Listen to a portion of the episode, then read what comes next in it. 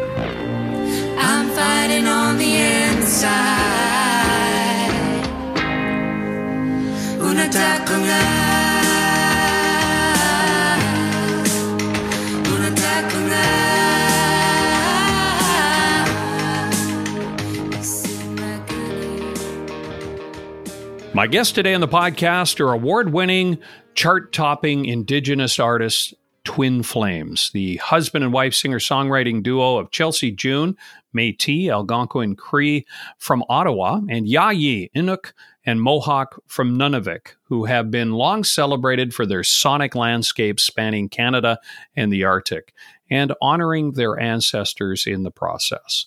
Their songs tell stories of courage and survival They've been nominated for 28 music awards. They're three time winners of the Summer Solstice Indigenous Music Awards, and they've played more than 1,000 shows throughout Canada, Greenland, the US, Australia, and France. I spoke to them recently leading up to their appearance on BEC Entertainment's Friday night special at bec.live and thought it would be great to share that conversation here on the podcast. The recording of my voice was somewhat suspect. They were fabulous. I thought I would share Chelsey and Jaaji's story with you. Twin Flames are ready to take their music to the next level and are well on their way to becoming a household name here in Canada. So, Jaaji and I met on a television show in 2014.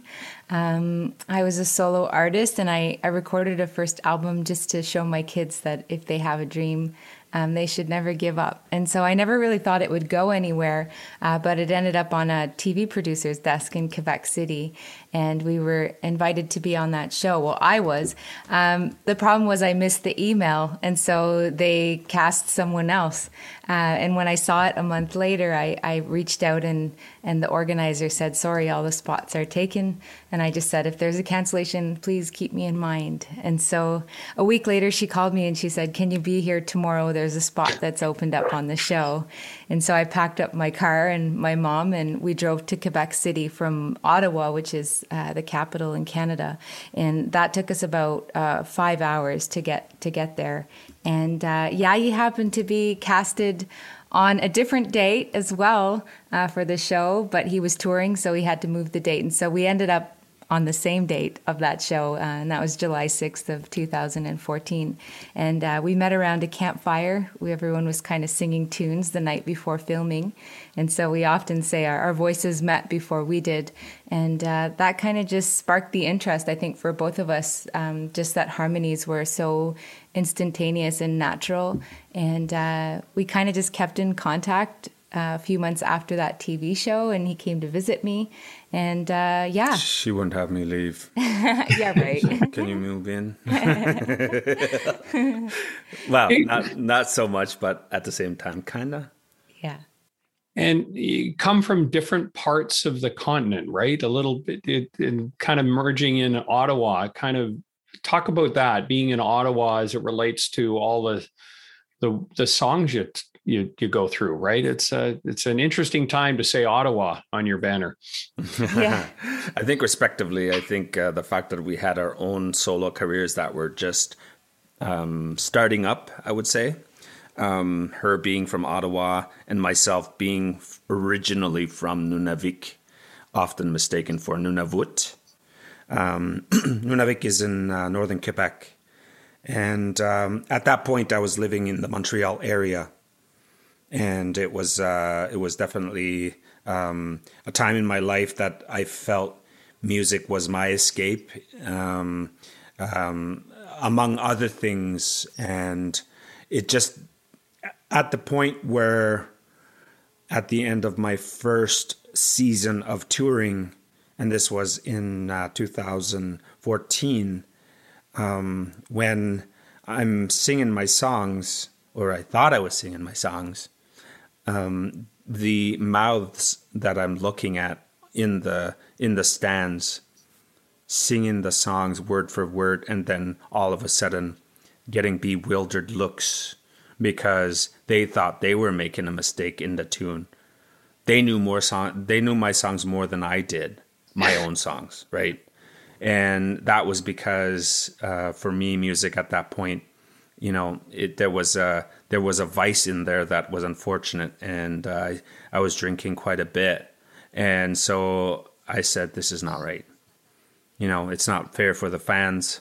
So that following fall, I quit drinking, and uh, I think that's in and around where Chelsey and I started to uh, visit each other as friends, and uh, soon after, just became a couple, and that's where looking at the following season, what that was going to look like. Her being a, a full time government employee and me being this vagabond uh, touring artist uh, that was couch surfing that summer.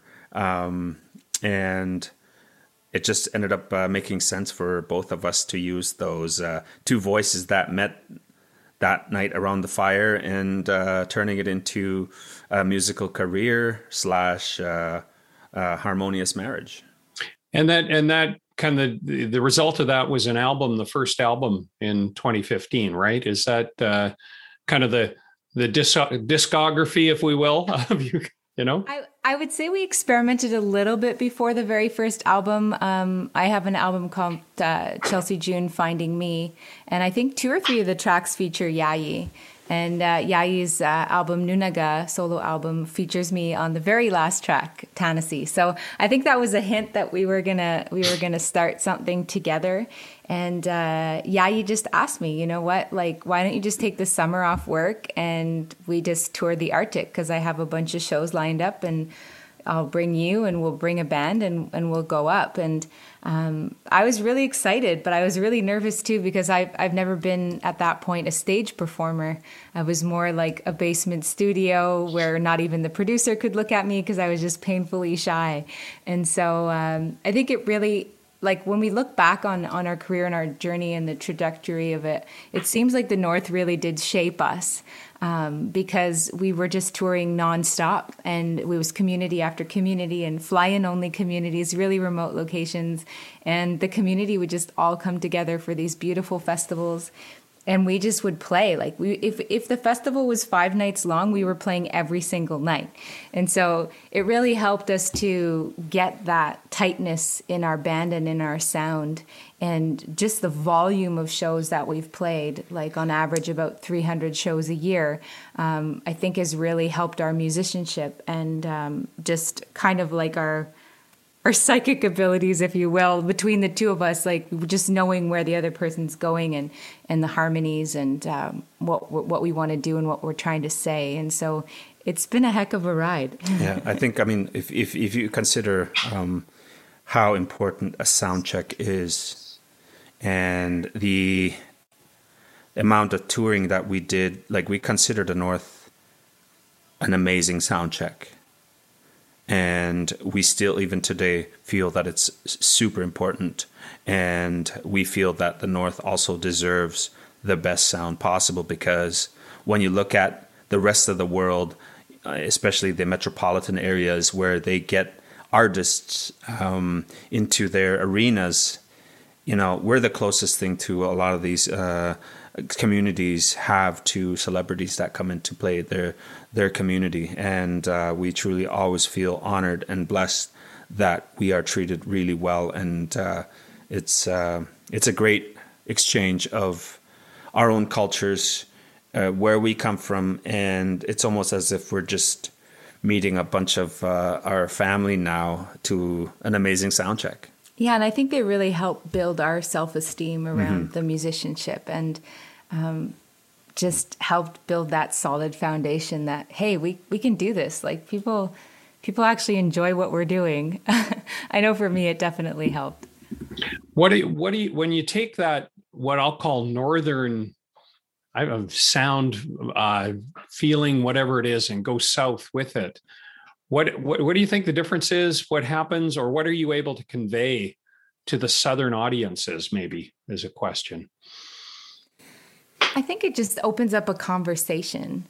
Um, Jaaji and I, you know, have seen the evolution of the music industry and even just the world in the past seven years, as far as topics that are very sensitive, you know, when it comes to Indigenous peoples here in Canada and just different races all over the world.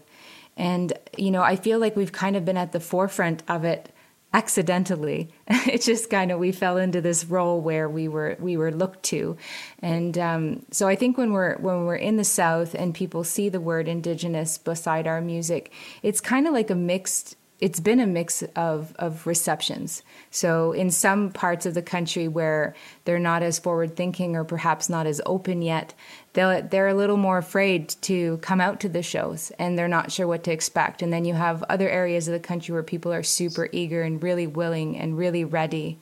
And I think since 2020 has started to open up again, people have seemed to really miss live music, which is in a way a silver lining because a lot of people were getting complacent and they'd rather just sit at home and watch Netflix than actually come out and support an artist.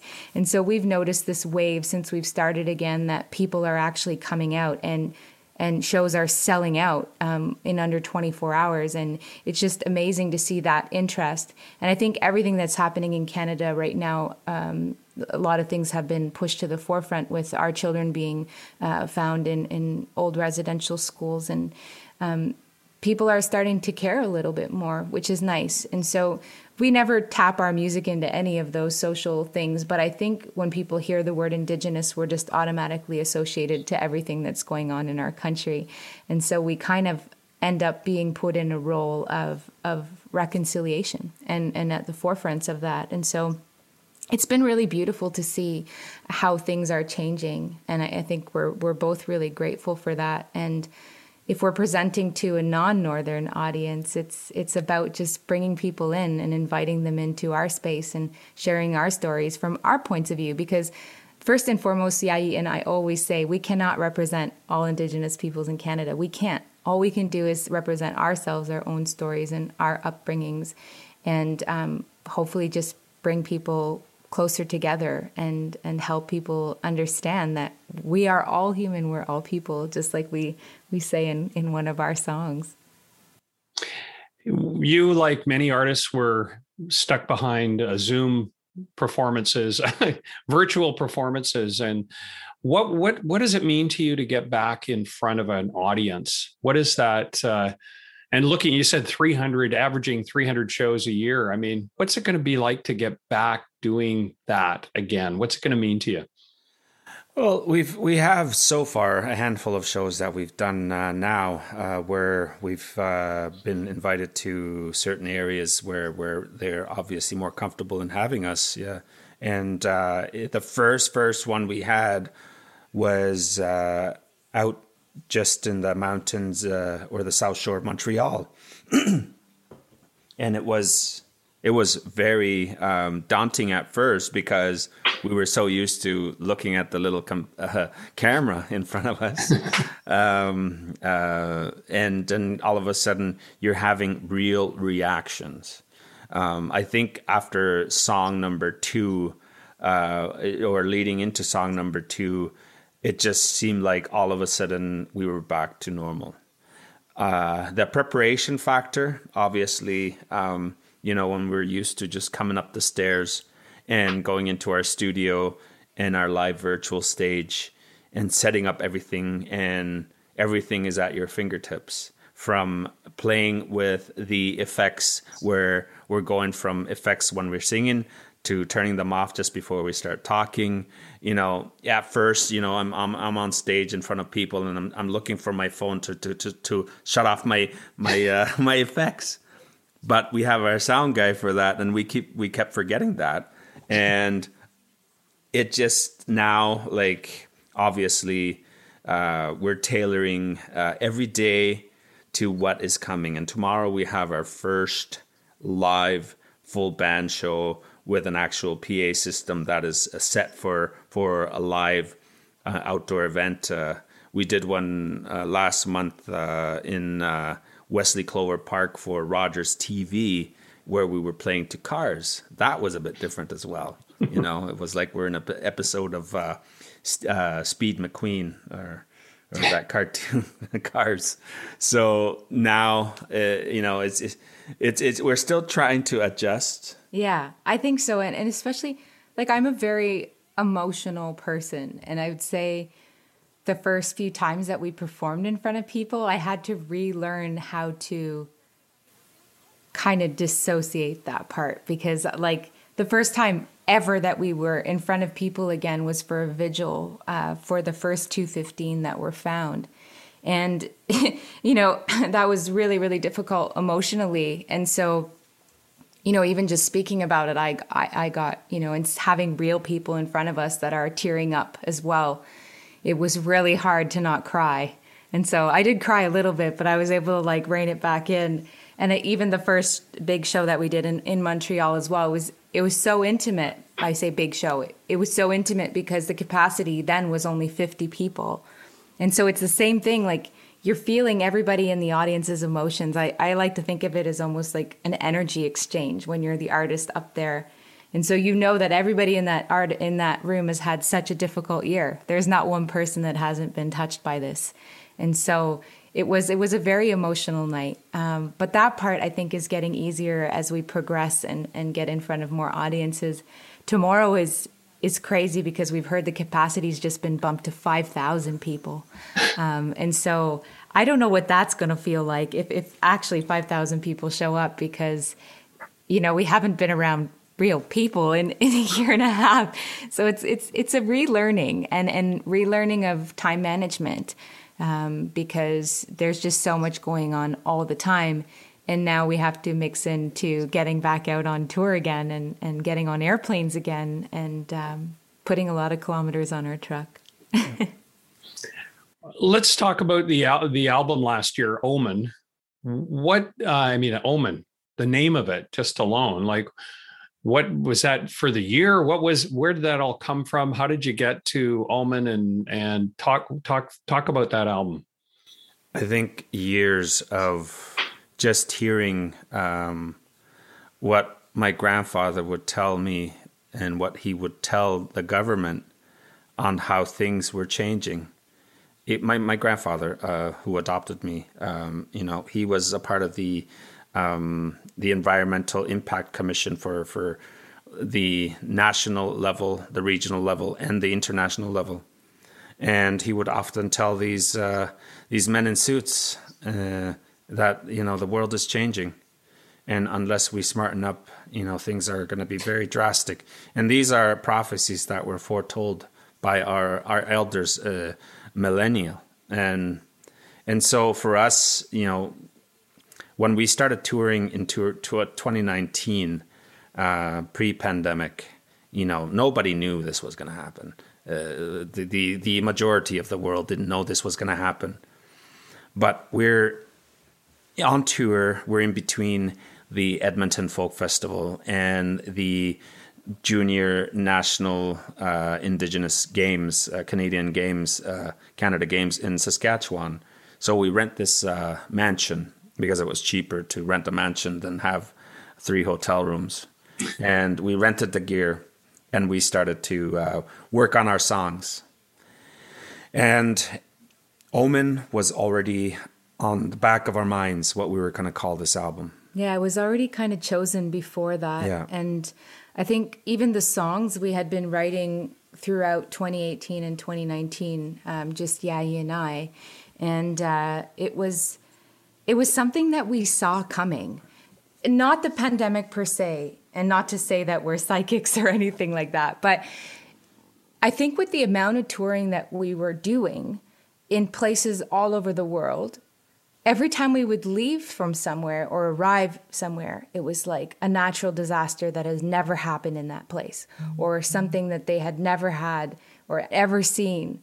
And, you know, Australia, we toured there and then right after we left, Australia was burning, you know, the whole the whole continent was pretty much on fire. And so there were just so many things. When we were in Los Angeles, they had like record breaking rains and landslides and all of these things. Um, even when we were touring up in the Arctic, um, we were on a, a, students on ice expedition with climate specialists, and you know there was so much sea ice in certain regions where there never used to be, and so people couldn't hunt and fish the way they needed to.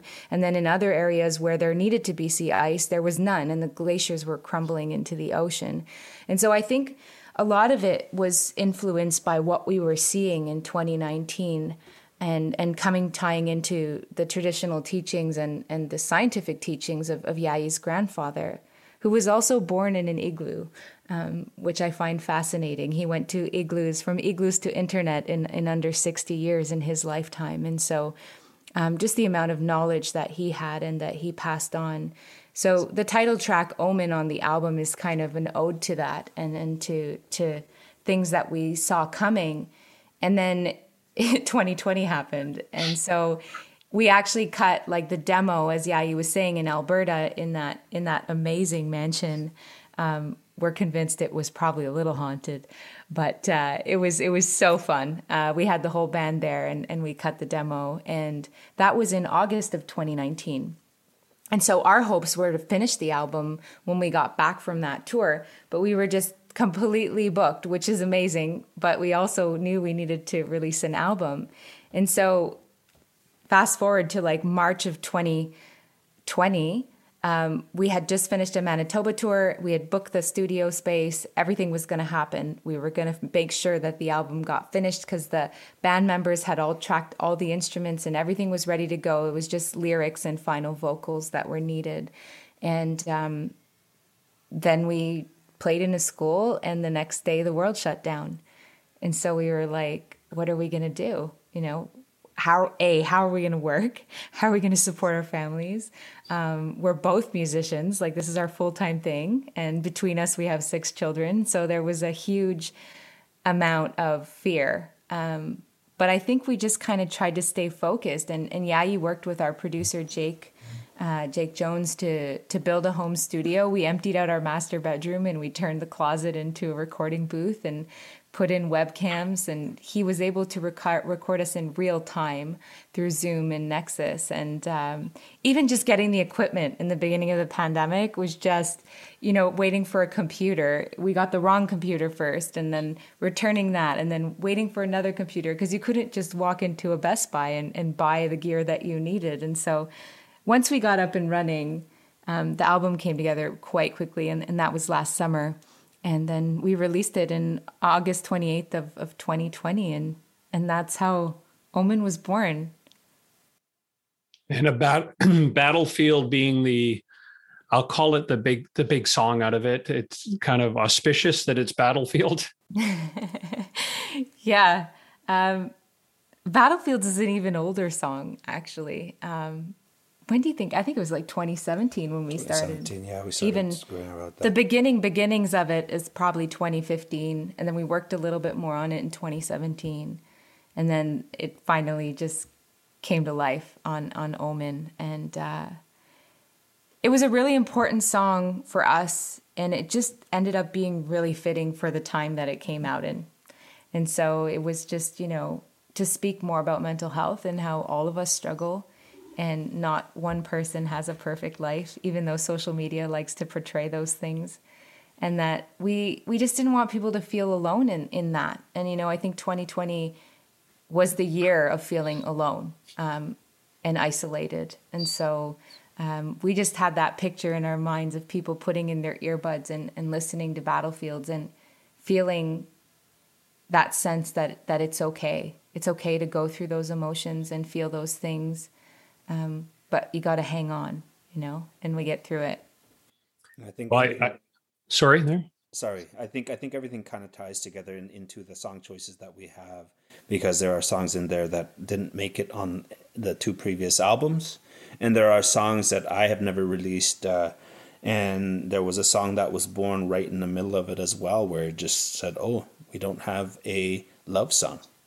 So we're just going to do that. And uh, so everything kind of ties into everything that is happening right now from from feeling the loss, feeling confined, feeling mental health, feeling as though there is too much hate based on on skin color and culture and class and this and that uh, to to uh, knowing that you can get through this uh, and having a loved one by your side to to being able to withstand anything depending on on uh, what it is, obviously, but uh, knowing that you can get through it no matter what. So it was this really uh, almost deliberate, yet not.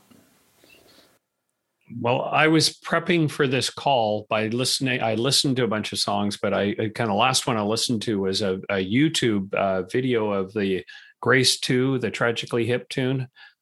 Wow. Thank what was going on there for you? well, I think I think um, this this uh, it was an accidental uh, uh, lap. It, it, landed on our lap accidentally because uh, in 2017 uh, was uh, the year that we got invited by the Burlington Arts Center to be a part of the Downie Wenjack Legacy project that they had and they invited uh, Canadian art- artists from across the country to be a part of uh, the roster, where each uh, artist had to sing two of the Tragically Hip tunes. But us being the Indigenous act, they really wanted us to play our original song Porch Light off of our first album and include a second one from the Tragically Hip. And we had chosen uh, Fiddler's Green because it was at the time very fitting to the the ode uh, of music that we were playing, which was more of the singer songwriter folksy uh, duo sound that uh, that we we had, and um, you know we, we were practicing and we really loved the tune. We made it ourselves. We made it our own, and we head out to Burlington that morning and. Uh, we were about we were about maybe forty five minutes or an hour away. Uh, we were in Kentville, I think, at that point, and uh, the um, the person in charge of uh, recruiting the the artists uh, all of a sudden said, uh, um, "We have a little problem. Um, Tom Wilson picked Fiddler's Green." And Tom Wilson being Tom Wilson, we were like, okay, no worries. Like, we'll we'll figure something out. And so obviously I'm driving, so Chelsey's on Google, uh, and she's checking out uh, the Tragically Hip's uh, most infamous songs, and uh, so we we listened to a couple, and we landed on Grace too. And because both of us, um, I mean, we knew that the Tragically Hip was the Tragically Hip. Um, though at the time, you know, I, I never really listened to the the hip because in my mind, the the songs felt too uh, all over the place. Uh, he had a certain way of doing things that was not necessarily on tempo, and my brain works on tempo, uh, and so I never got into it until we started understanding it a little bit more and what he was doing for Canada and and uh, the Grace, Too, listening to that one and just how uh, I guess um, transforming it was and uh, also transporting it was. And we said we got to do this one. It just it just it, it was just meant to be. So when we when we uh, arrived in in Burlington, we had probably listened to it about hundred times on repeat from that five hour drive. And so we said, okay, we're going to figure this out. We'll we'll we'll we'll we'll, we'll pray to the ether and say let's let's do this. And so we tried it on sound check and it almost seemed very natural.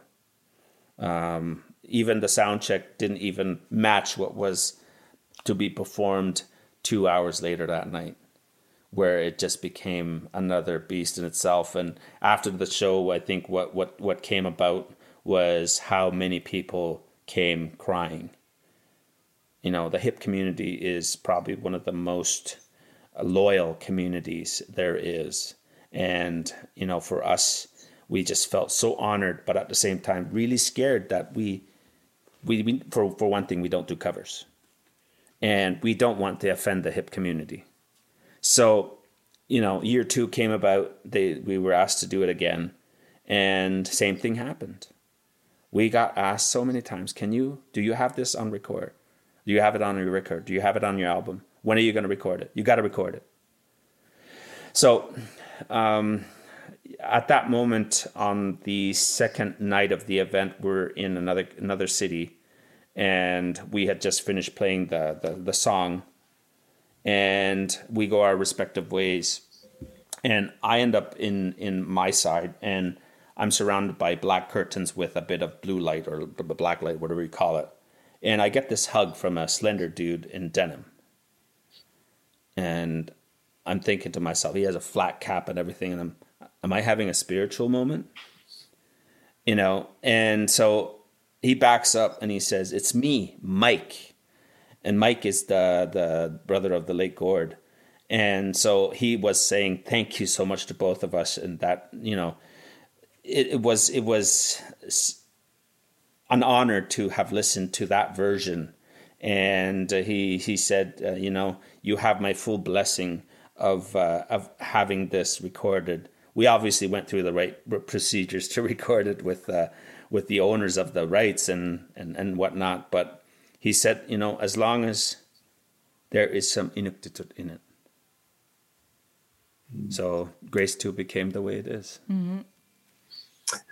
So we've talked for a while here and uh, just so much to talk about here. And I'm just wondering what would you, what do you want audiences to know about twin flames? What do you what do you want them to if they were if you're just kind of you could do the billboard before and say hey this is what we're about. How would you describe it? And what's the experience someone you're hoping someone gets by being in the audience of one of your shows? I think i would just want people to know that um, we followed our dream. And even though it was really scary and so many things were up against us um, we get to continuously live that every day. And so we just feel always so honored and so grateful to get to do what we love and that people actually show up and uh, listen with open hearts and open ears. And I think it's it's just about bringing people together and uh, hoping that people will learn to love us as musicians and not just indigenous musicians. And the two of you look you, you, you get along so well. You seem to work play off each other. That there must be some magic in that as well. I, I, think we got so used to a certain set list that we would uh, do where one would sing and uh, one tune and the next would sing the next. So I think I think a lot of the times uh, all the questions seem to almost fall in order as well, uh, subconsciously, where we also take our turns to to talk. And um, for one thing, I know that my wife knows that I tend to tangent and like veer off somewhere, and she'll take over in that right moment and guide me back into that one spot. Like right now? Yeah. Yeah. yeah.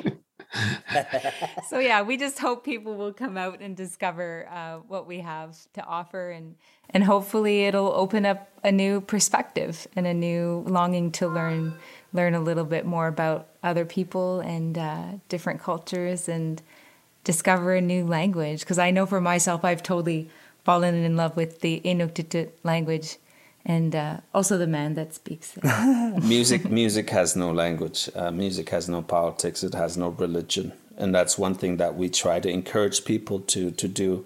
I mean, if you look at the syllabics in Inuktitut, it's almost as if they're musical notes. So eh, you can go watch an orchestra without any any anybody singing.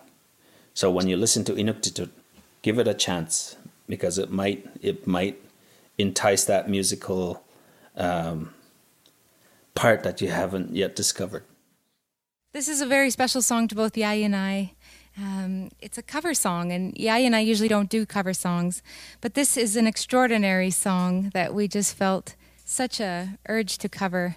You know, we were asked to be part of a leg- legacy tribute concert two years ago now to honor Gord Downie and his life and his legacy, and uh, we were honored to have to learn one of his songs. And that happened to be Grace, Too, and a lot of magic happened on that stage this night, that night, and we also included it on our new album Omen, which just came out. So check that out. And uh, this is Grace, Too by the Tragically Hip.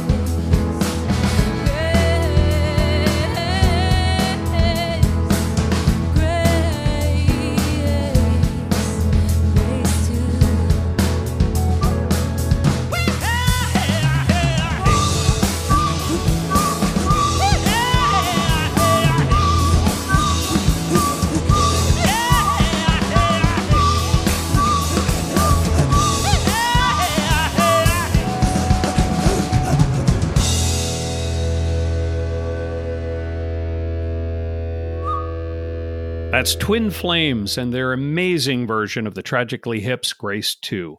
If you'd like to hear more of Chelsey and Jaaji's story, their music, and upcoming shows, visit their website at twinflamesmusic.com. Thanks again to you for listening to the podcast. If you would like to connect with me or any of the guests here on the show, send me a note at barry at rebootforward.com. That's barry at rebootforward.com. Until next time, let's reboot forward.